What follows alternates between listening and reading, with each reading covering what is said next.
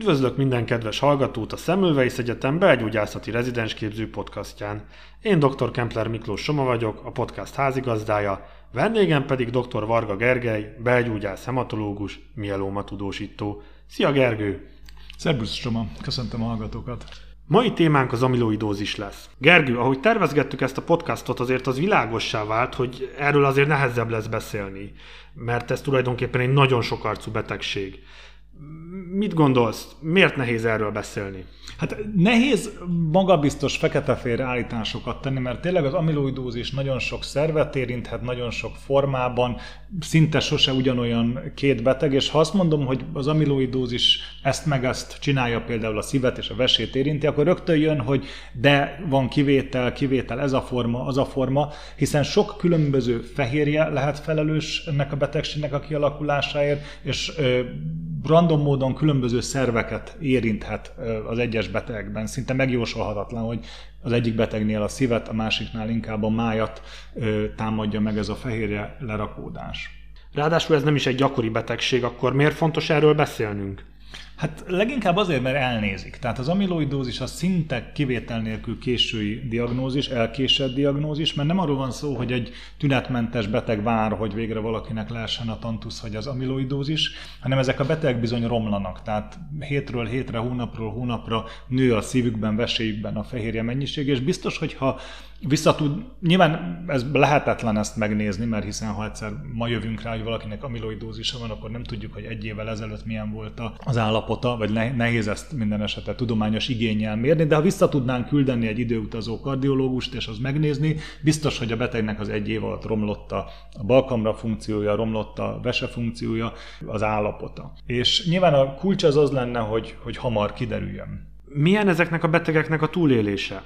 Hát rendkívül rossz, hogyha előre haladott állapotban diagnosztizáljuk. Sajnos akinek ugye a szív, egész egyszerűen ProBNP alapján állapítjuk meg az amiloidózis stádiumát, annyira fontos a szívnek az állapota, és aki ebből a 3-as kategóriába tartozik, tehát legmagasabb a ProBNP szintje, azoknál a betegeknek a várható túlélése hónapokban mérhető, és bármilyen kezelést adunk. Még azt is lehet mondani, hogy a legjobb kezelésekkel, tehát míg az amiloidózis túlélése összességében sokat javult az utóbbi években, ezt a csoportot sajnos ez nem érinti. Tehát a 3-as stádiumi amiloidózis túlélése az ugyanúgy fél év alatt van, mint ahogy 20 éve volt. Gergő, egyrészt mikor merüljön fel bennünk az amiloidózisnak a diagnózisa, és ha felmerült, akkor mit tegyünk? Hát én azt gondolom, hogy a betegek kardiológusnál, nefrológusnál, esetleg neurológusnál, gastroenterológusnál kezdik a pályafutásukat. A leggyakoribb talán a kardiológiai probléma, és a probléma itt rögtön az, hogy nem egyszerű a diagnózis a kardiológus szemével sem, mert ez megtartott ejekciós frakcióval járó szívelégtelenség. Először nyilván enyhe, majd egyre súlyosabb tüneteivel jár ez a betegség.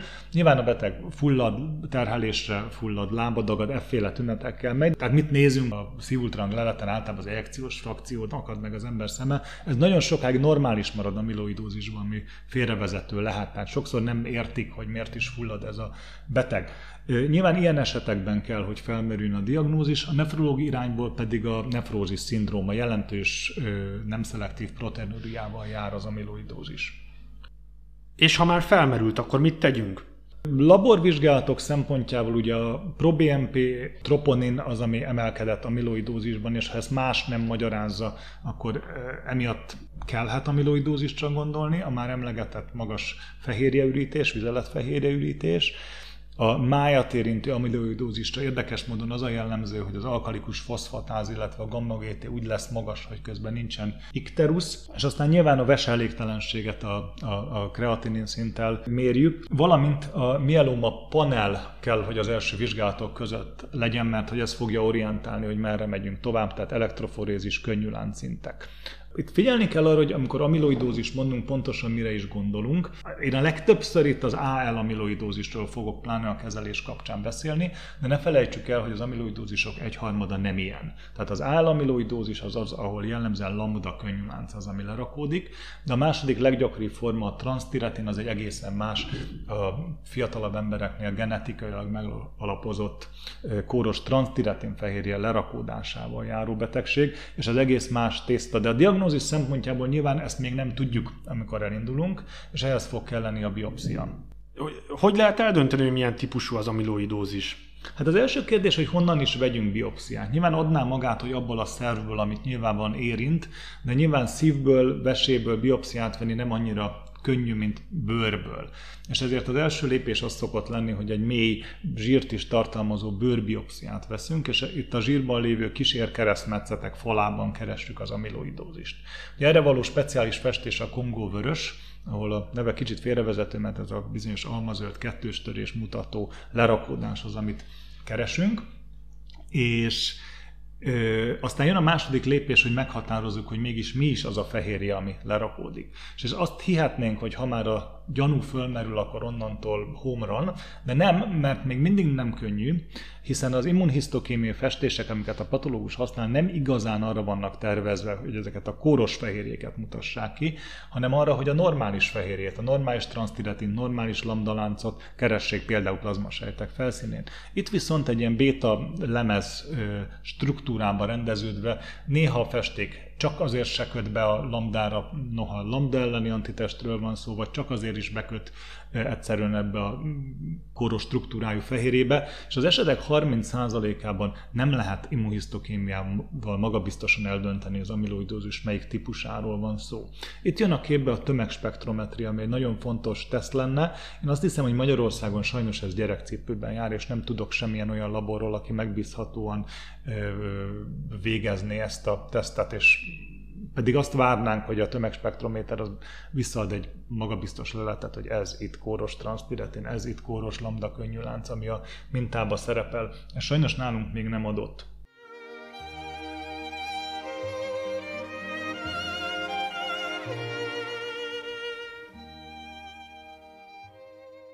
Gergő, most, hogy beszéltünk a diagnosztikáról, a tünettanról, a típusokról, tudsz pár szót mondani nekünk a kezelésről általában? Hát, és most az AL típusú, tehát a könnyűlánc lerakódással járó amiloidózisra fogok én szorítkozni. Itt nyilván a kezelés három lehetőség adódik logikusan gondolkozva. Egyik, hogy a termelést csökkentsük, a másik, hogy valahogy a keringő könnyűláncot hatástalanítsuk, a harmadik pedig az, hogy a lerakódott könnyűláncot eltávolítsuk. A második kettőre jelenleg még csak gyerekcipőben járó próbálkozások vannak. Léteznek amiloid fibrillum elleni antitest gyógyszerek, de ezekkel még csak stadikban találkozunk, és a hatásosságuk egyelőre nem bizonyított. Már hogy van olyan, amivel már próbálkoztunk, és nem volt meggyőzően hatásos, illetve van olyan, amit még vizsgálunk. A termelődést tudjuk csökkenteni, ez egy mieloma jellegű klón, attól annyiban különböző, hogy kevésbé agresszív, talán kezelésre tud jobban is reagálni. Tehát itt van talán egy kis pozitív lehetőség arra, hogy ha hatékonyan kezeljük, akkor nem fog olyan hamar visszajönni, mint egy mieloma tenni esetleg, de egy mieloma-szerű kezelésekkel kell dolgozzunk. Óvatosan kell viszont bánni ezekkel a betegekkel, mert ugye a szervelégtelenségek, veselégtelenség, májproblémák, szívelégtelenség miatt mindenfajta kezelést nagyon rosszul tolerálnak, hajlamosabbak neuropátiával válaszolni a proteoszóma-gátló kezelésekre, talidomidot nagyon óvatosan alkalmaznék csak ilyen betegnél, magát az IMiD csoportot nem tolerálják jellemzően jól, ahogy a szteroidot sem. Úgyhogy nagyon óvatosan szőrmentén kell kezelni az ilyen beteget, és a mielomához képest a kezelés célja is más, hiszen az ellenség itt nyilván a plazmasejteket akarjuk eliminálni a csontvelőből, de a cél az az, hogy a vérből eltűnjön az a könnyűlánc, ami lerakódik. Az egyik oldalon emiatt aztán nagyon óvatosnak kell lenni, mert az amiloidózis mind a túlkezelés, mind az alulkezelés nagyon bünteti. Tehát, hogyha túlkezeljük a beteget, akkor szövődményekbe futunk, és esetleg elveszítjük a betegeket. Amikor először kezeltünk itt amiloidózisokat, akkor még volt egy olyan benyomásunk kezdetben, hogy segíteni nehéz ezeken a betegeken, még rosszabbul járnak, ha kezeljük őket, mint ha nem nyúlnánk hozzájuk, mert csak a mellékhatásokat látjuk. Ugyanakkor, ha alul kezeljük őket, az se jó, mert ha belenyugszunk egy fél proteinválaszba, tehát mondjuk 100-ról 50-re csökken a könnyűláncszint, még mindig rakódik le a fehérje tovább, és nem segítünk valójában a betegen, csak lelassítjuk a romlást. A cél az az lenne, hogy teljesen eltüntessük a fölös könnyűláncot a betegnek a véréből, ezt ugye ezzel a könnyűlánc teszttel tudjuk monitorozni, és akkor arra számítunk, hogy a szervezet maga megoldja azt, hogy fél év alatt, egy év alatt a szívből, veséből kitakarod ez az amiloidózis. Ha a beteg életben van még a kezelés után fél évvel, akkor valószínűleg jobban van, mert elkezdik a makrofágok ezt a szövetközti térbe lerakódott fehérjét onnan kifalni, de ehhez az kell, hogy a beteg túlélje ezt az első időszakot. 1, 2, hogy egy mély fehérje választ érjünk el. Kemoterápia vagy csontvajútranszplantáció szóba jön ezeknél a betegeknél? Az amiloidózisos beteg talán, minthogy ez a mielomához képest, ez genetikailag egy jobb prognózisú betegség kell, hogy legyen, hiszen ha agresszíven haladna előre, akkor mielomát okozna, és nem amiloidózist, a plazmasejt klón. Ilyen módon klasszikus kemoterápiára talán érzékenyebb, és a csontfelül transzplantáció annak az amiloidózisban nagyon fontos helye van. A probléma az, hogy a beteg csak egy kb. Negyede alkalmas a szerveléktelenségek miatt a szőssejt átültetésre, de ezzel együtt egy nagyon fontos része a kezelésnek, és talán azt gondolom, hogy egy mély választ elérő amiloidózis beteg a transzplantáció után jó eséllyel sosem fog visszaesni. Hogyha látjuk a túlélési görbéit az amiloidózisnak, akkor azt egy ilyen nagyon nagy ollót fogunk látni, hogy a súlyos szívérintettséggel járó 3-as stádium betegek túlélési görbéje meredeken zuhan, és ugyanakkor az a görbe, ami meg a szívet alig érintő, inkább vesebeteg amiloidózisoknak a túlélését jelenti, az szinte viszintesen fut fölül, és ezek a betegek esetleg sosem esnek vissza.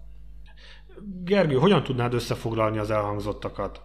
Hát 2 fontos dolgot mondanék. Az egyik, hogy merüljön fel az amiloidózis. Tehát ha akármilyen helyzetben szíveléktelen beteget, nefrózisos beteget látunk, és nem megmagyarázott az állapota, akkor ez a bőrbiopszia meg a szérum mieloma panel levétele, ez egy jó szűrővizsgálat az amiloidózisra. A másik pedig az, hogy aki emgus betegeket gondoz, az néha vegyen le ProBNP-t, meg vizeletfehérje vizsgálatot, hogy az amiloidózis kialakulását. Nyilván ezek a betegek jó eséllyel amiloidózis fejlesztenek ki egy bizonyos idő után, hogy ezt szűrjük időnként. Gergő, nagyon köszönöm, hogy megosztottad velünk az amiloidózisról való tudnivalókat. Én köszönöm. Mai podcastunk ezzel véget ér, köszönjük a megtisztelő figyelmeteket. Ha kérdésetek van, hozzászólnátok, vagy szeretnétek egy témáról többet hallani, akkor írjatok nekünk az sebhkpodcast@gmail.com e-mail címre, vagy kommenteljetek közvetlenül a podcast alá. A következő adásig is vigyázzatok magatokra és egymásra, és oltassátok be magatokat, amint lehetőségetek adatik.